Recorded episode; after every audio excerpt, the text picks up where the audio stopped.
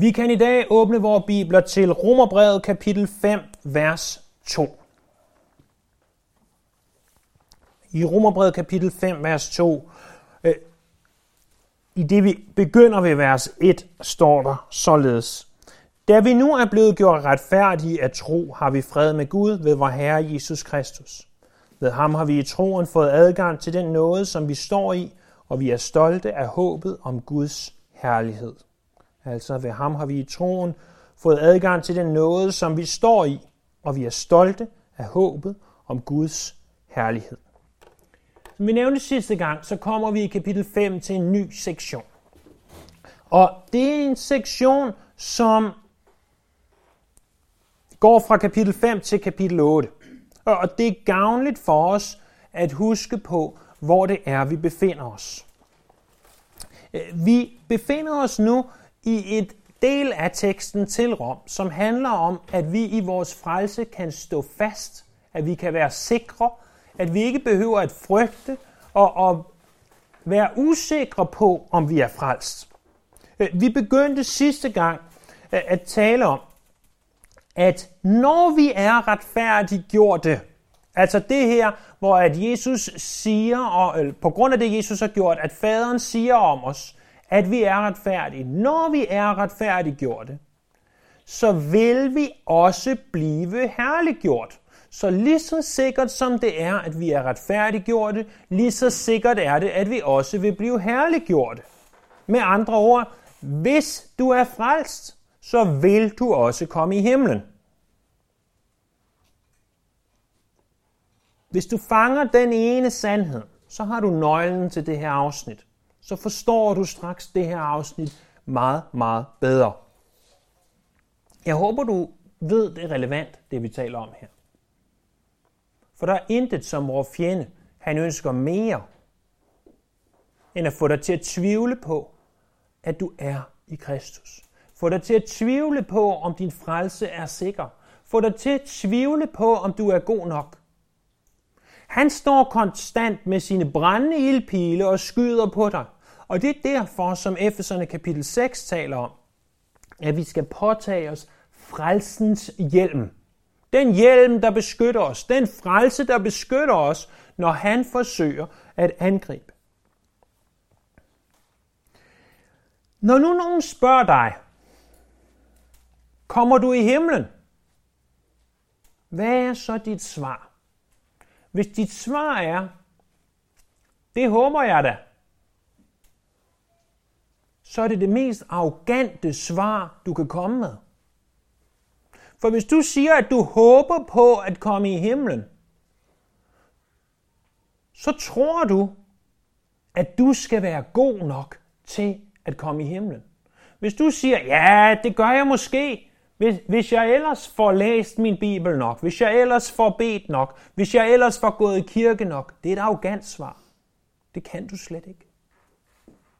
Hvis du derimod til spørgsmålet, kommer du i himlen, siger, ja, jeg er sikker, jeg er stensikker, så er det svar ikke nær så arrogant, som det først måtte lyde. Det er klart, at i verdens øjne vil det lyde arrogant. Men i den kristnes øre er det ikke et arrogant svar. Der er det et ydmygt svar. Fordi hvorfor er du sikker? Hvorfor kan du være sikker på, at du kommer i himlen, når du dør.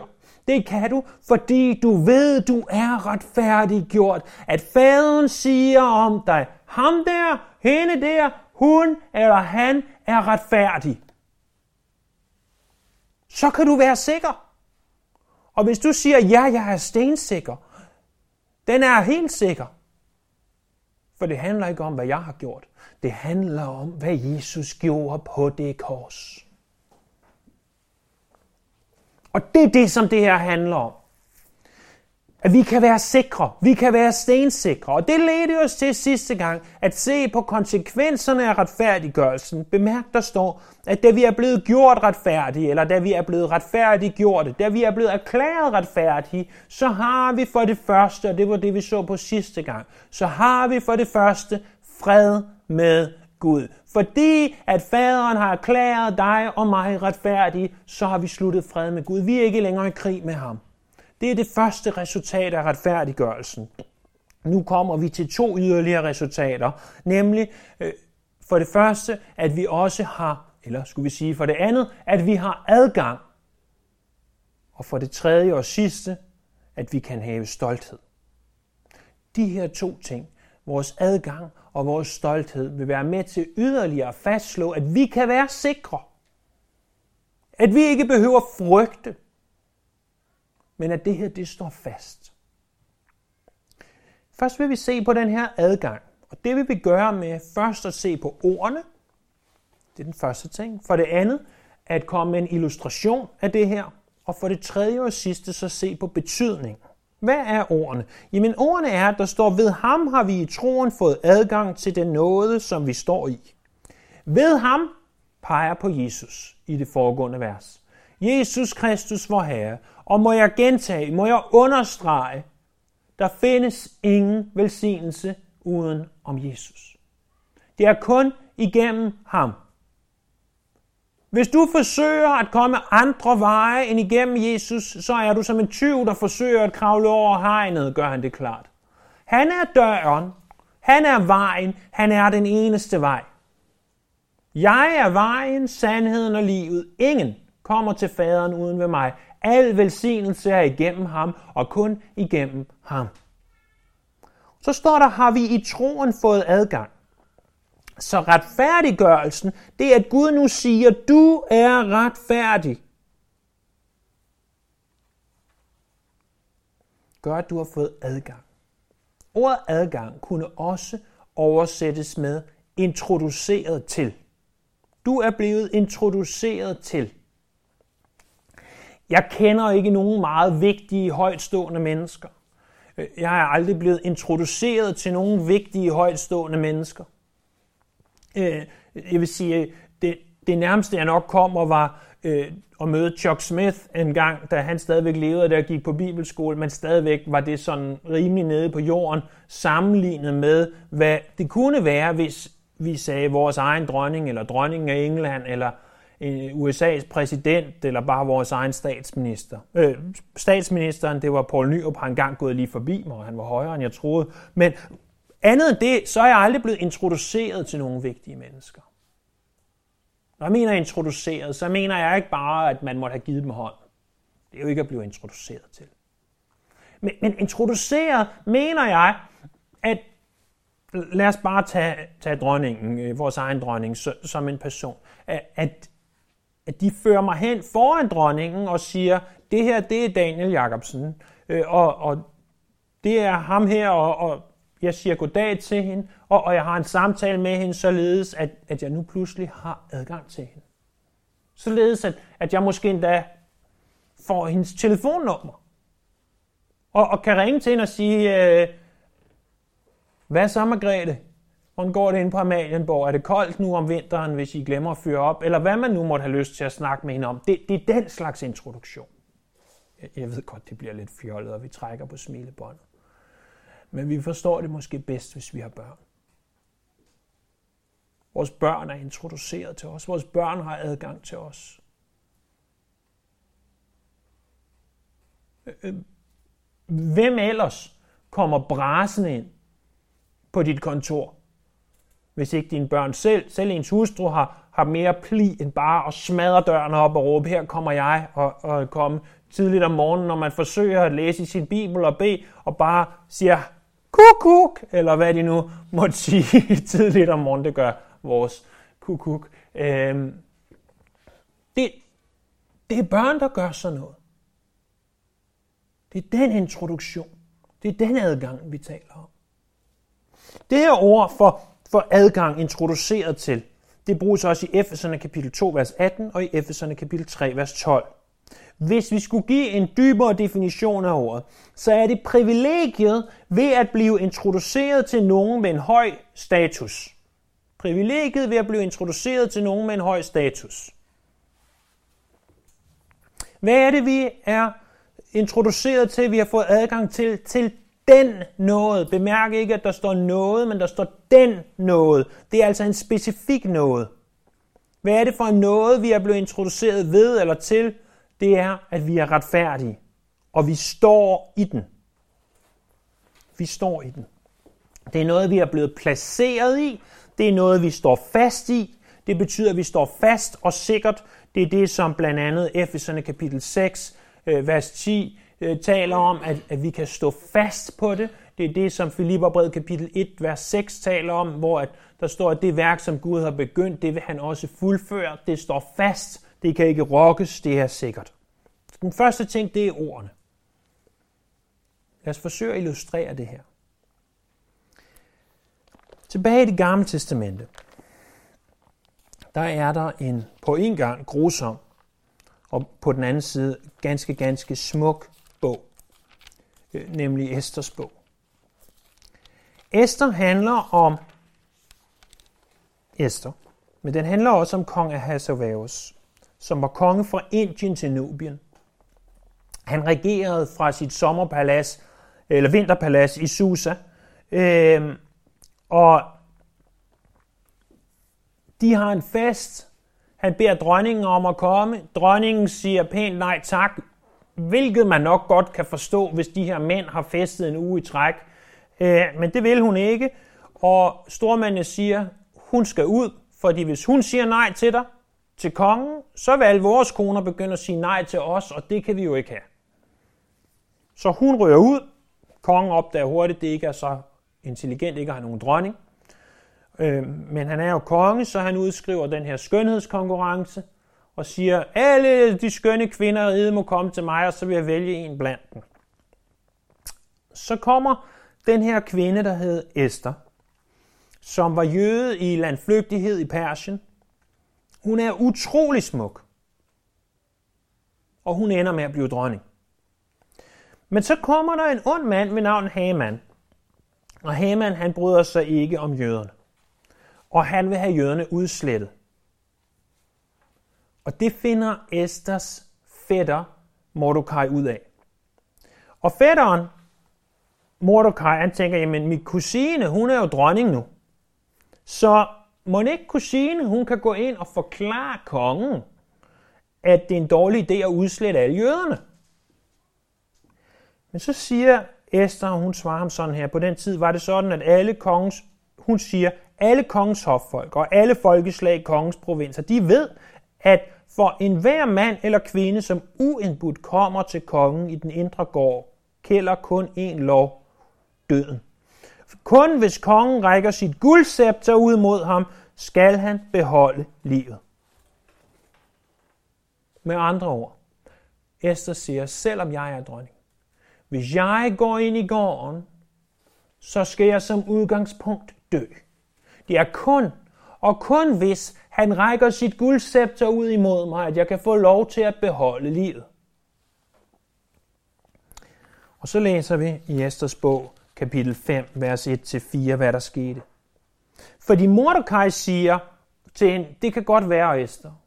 Men hvad nu hvis, at det var fordi, at du skulle træde foran kongen, at du er sat i den her position? Hvad hvis det var fordi, du skulle tale i jødernes sag, at du er sat i denne position?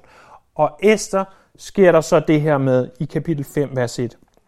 Den tredje dag iførte Esther sig sit kongelige skrud og stillede op i den indre gård foran kongens palads.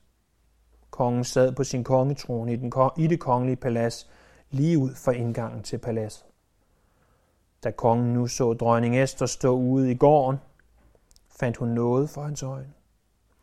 Kongen rakte sit guldscepter, som han havde i hånden, ud mod Esther, og hun trådte nærmere og berørte spidsen af scepteret.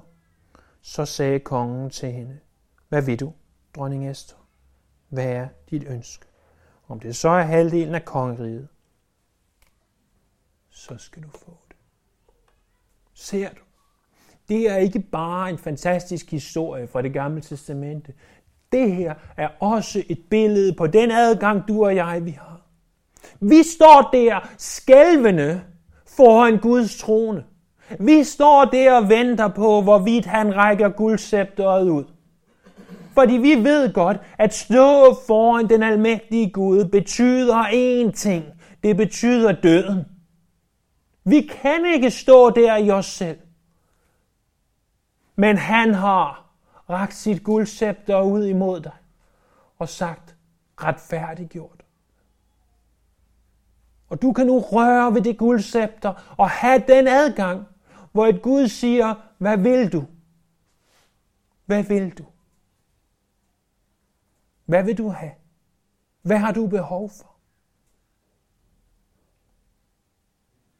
Forstår du, at det er sådan en adgang, du har? En adgang til en mægtig majestat, til kongernes konge, til herrenes herre, til ham, som har skabt det alt sammen. Du har foretrædet for ham. Du har adgang til ham. Og lad os nu for det tredje og sidste her under det første punkt se, hvad er betydningen så af det? For det er altså en ganske vidunderlig betydning. Den første ting, jeg gerne vil udpege, det er, at før stod vi udenfor, nu står vi indenfor.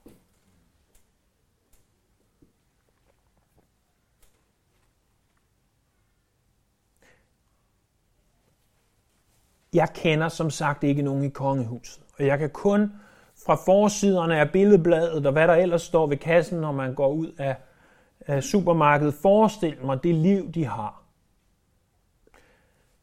Men jeg kan godt male glansbilledet af det og tænke, det må være sådan her. Tænk så sådan en kvinde, som øh, i dag er kronprinsesse Mary.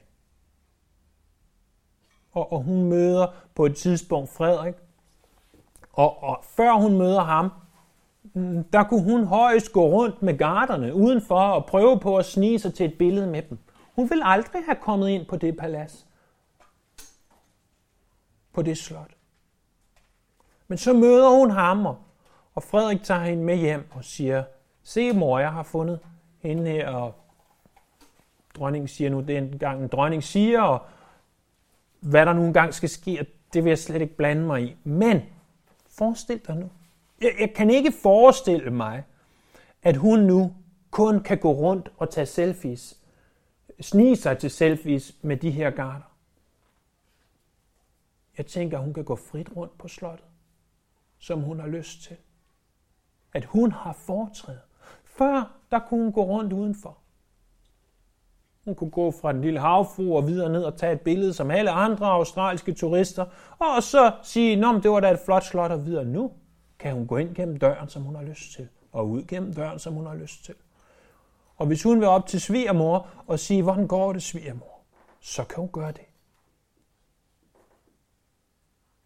Før var hun udenfor, nu er hun indenfor. Før var du udenfor, nu er du indenfor. Før havde du ikke adgang til Guds trone, men nu, fordi du er retfærdiggjort, har du adgang. Du har adgang. Vi er blevet introduceret til ham. Før var vi udenfor, nu var vi indenfor. Den anden ting, som, som vi ser under det her sidste punkt, nemlig betydningen, det er, vi har adgang til faderen. Det er det, vi ser i Efeserne kapitel 2, vers 18. Gennem ham har både vi og I i en ånd adgang til faderen. I Efeserne 3, øh, 12. I ham har vi ved troen fået frimodighed og tillidsfuld adgang til Gud. Eller Hebræerbrevet kapitel 4, vers 16. Lad os altså med frimodighed træde frem for nådens trone, for at vi kan få barmhjertighed og finde noget til hjælp i rette tid. Vi mindes om, at langfredag blev forhænget revet i tu.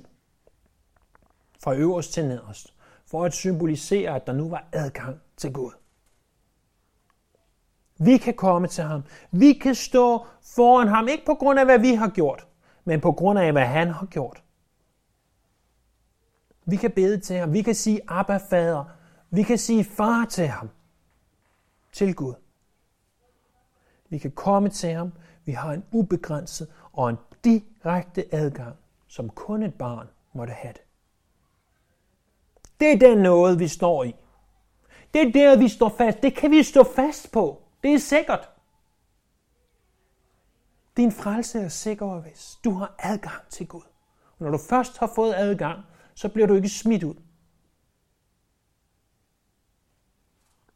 Men det er ikke det eneste, vi ser. Vi ser også for det andet, eller vi kunne sige for det tredje, for det er det tredje resultat af retfærdiggørelsen, den stolthed, som vi har. Vi er stolt af håbet om Guds herlighed, står der i kapitel 5, vers 2. Der er tre udtryk, vi skal forstå for at forstå, hvad det her vil sige. Det første, det er ordet stolt. Det er et ord, der bruges 32 gange i det nye testamente. Her er de fem gange i Romerbrevet. Og de tre af de gange om det her stolthed er i de vers, som vi beskæftiger os med nu i vers 1-11. Det står i vers 2, i vers 3 og i vers 11. Det kunne også oversættes, vi praler med det. Når vi tænker på Paulus, så tænk på, hvilken type mand han var. Han var en mand, som før han blev en kristen, pralede af at være en fejser.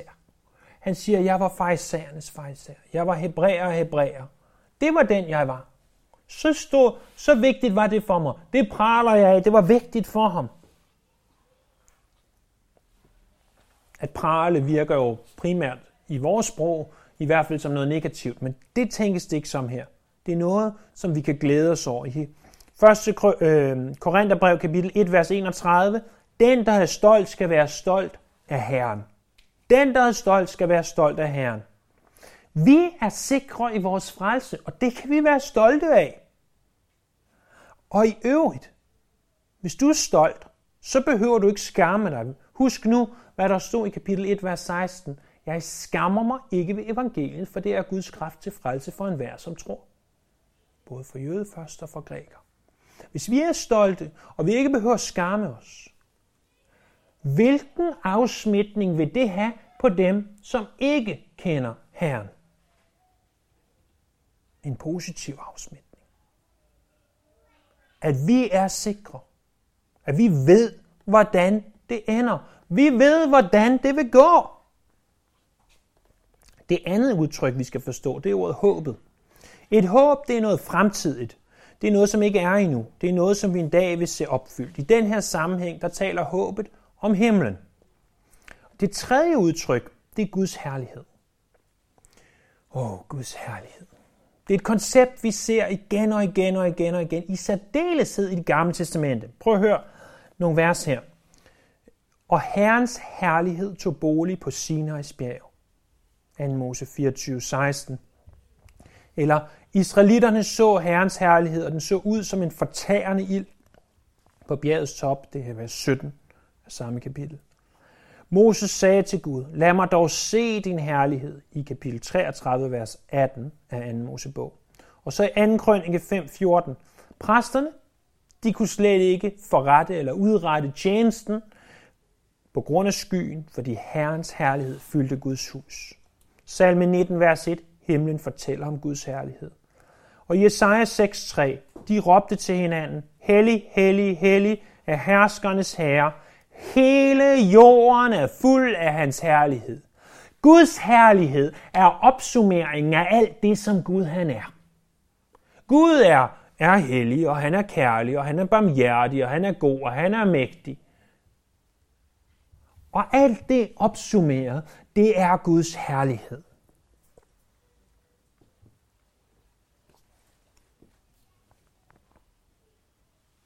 Hvad betyder det? Det her, det taler om vores fremtid. Det taler for det første om din herliggørelse. Hvad er det for noget? Prøv at se over i kapitel 3, vers 23 af Romerbrevet. Alle har syndet og mistet herligheden fra Gud. Alle har syndet og mistet herligheden fra Gud. Hvad betyder det? Det betyder for det første, at alle har syndet. Men hvad betyder det at miste herligheden for Gud? Jamen, vi har mistet adgangen til den herlighed, som Gud har. Vi har mistet det at kunne være sammen med Gud. Husk, at der står, ingen har nogensinde set Gud undtagen synd. Vi har mistet herligheden fra Gud. Det var det, som syndefaldet gjorde. Men en dag vil vi igen blive herliggjort. Vi vil igen være i stand til at være sammen med Gud. Det er det, som sker enten når kirken bortrykkes, eller når du dør. Fordi så opnår vi den tilstand, som Gud havde tiltænkt hvis vi der er i Jesus Kristus. Den dag, venner. Der vil ikke være mere synd. Der vil ikke være mere sygdom. Der vil ikke være mere svaghed. Der vil ikke være død. Der vil ikke være krig. Der vil ikke være ødelæggelse. Der vil ikke være flere tårer. Der vil kun være herlighed. Kun herlighed. Kun herlighed. Men der er én ting, der er større end det, at du og jeg skal blive forvandlet. Det er, at vi skal se Guds herlighed. Forstår I det? Vi skal se Guds herlighed. Jesus siger i bjergprædiken, salig er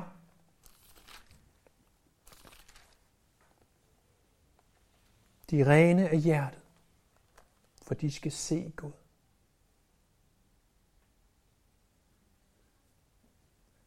Vi skal se Gud. Forstår I det? Vi skal se Gud.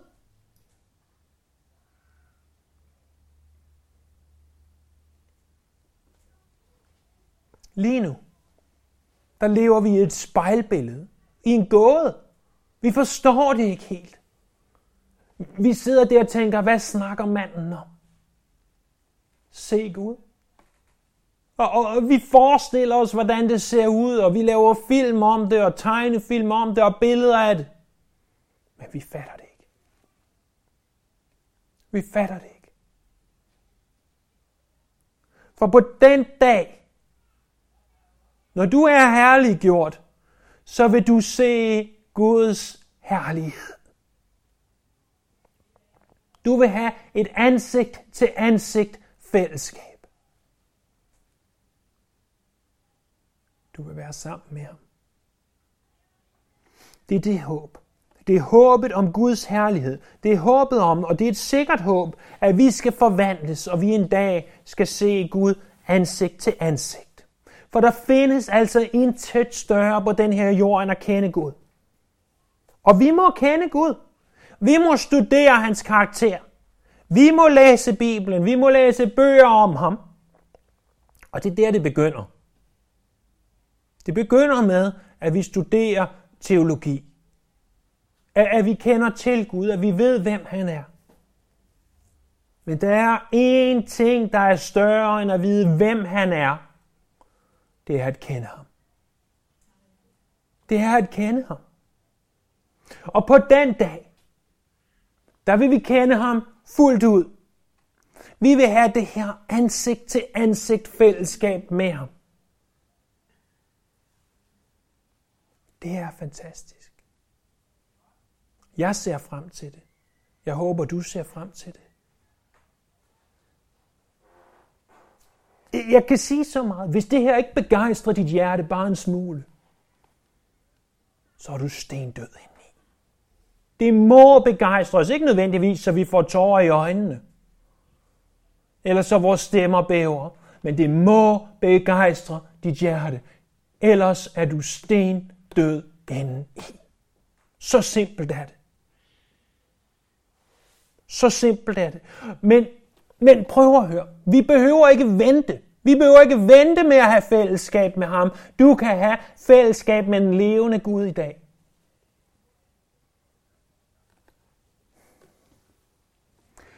Om vi måtte føle allerede i dag, det er som om vi stod foran den levende Gud og havde det her fællesskab med ham. Om vi dog måtte mærke det. Om vi dog måtte begejstres. Om vi dog måtte se en vækkelse i vort liv. Så at intet, og jeg mener intet, er vigtigere end at vi er sammen med den levende Gud. For der findes intet større. Der findes mange store ting på denne jord. Men intet større, end at du kan have fællesskab med den levende Gud. Den Gud, som du er blevet givet adgang til. Den adgang, som du står i. Den Gud, som du en dag i fremtiden vil se ansigt til ansigt. Men på denne jord findes der intet større, end at have det fællesskab med ham. Han er vidunderlig, han er mægtig, og han er stor, og du har adgang til ham. Du kan gå direkte til ham. Du kan have fællesskab med ham her i eftermiddag, og i aften, og i nat, når du vågner, og i morgen, når du vågner igen. Du kan have et fællesskab med den levende Gud. Der findes intet større. Og jeg ved godt, I ved det. Og jeg ved godt, jeg ved det. Jeg ved godt, jeg har skrevet noterne til det her, jeg har studeret det her, og, og jeg ved det godt intellektuelt. Men mærker jeg det i mit hjerte? Det er spørgsmålet, du må stille dig selv. Mærker jeg det i mit hjerte? Vælger det her? Vælger det her mere end noget andet? Brænder jeg for det? Prøv at høre, siden jeg var et barn, og den for mig 100 år gamle mand, det var han ikke, han var sikkert 60, men den for mig 100 år gamle mand, det virkede han som Sifred.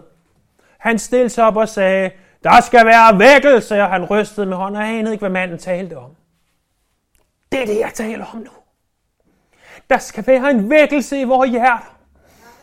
At vi må begejstres for vores Herre. Og vi må være sammen med ham. Men hvis vi vil se det her land, have en chance, stå en chance, hvis vi ikke vil se det dø, så må vi vækkelse, og den vækkelse begynder i Guds hus. Den begynder ikke udenfor. Den begynder ikke ude på gaden. Den begynder her i dag på Markedsstræde. 8. første sal til venstre. Det er der vækkelsen begynder. Den begynder i dit hjerte, ikke noget andet sted. Lad være med at tro, den begynder på den anden side af oceanet. Den begynder i dit hus. Den begynder med, at du siger, jeg vil kende Gud. Der findes intet vigtigere, intet større, intet mægtigere. Prøv at høre. Det er ikke arrogant at sige, at vi ved, at vi kommer i himlen. Vi ved det, fordi at Jesus Kristus er død. Ja, han er mere end det. Han er opstået for os. Det er vidunderligt, venner. Det er vigtigt. Det er sandheden. Må det begejstre vores hjerte.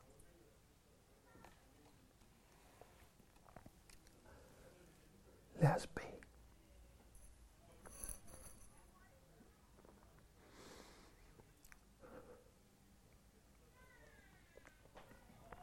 Himmelske Fader, på en gang skælver jeg, for jeg ved, at vi står foran dig nu. Men på den anden side står jeg rank, for jeg ved, du har ret dit scepter ud imod os. Og jeg beder her, om du vil røre ved vores hjerter. Ikke bare mit, men alle hjerter her. At du vil udøse din ånd i os. At vi må forstå her, hvor mægtig, hvor stor, hvor vidunderlig du er. Og at du ønsker fællesskab med os. At vi må kende dig. Ikke bare kende til dig. Ikke bare lære om dig. Ikke bare lære skriftsteder uden Men at vi må kende dig. Det er det her, vi bærer om. Vi tilbeder dig. Vi lover dig. Og vi ærer dig. Amen.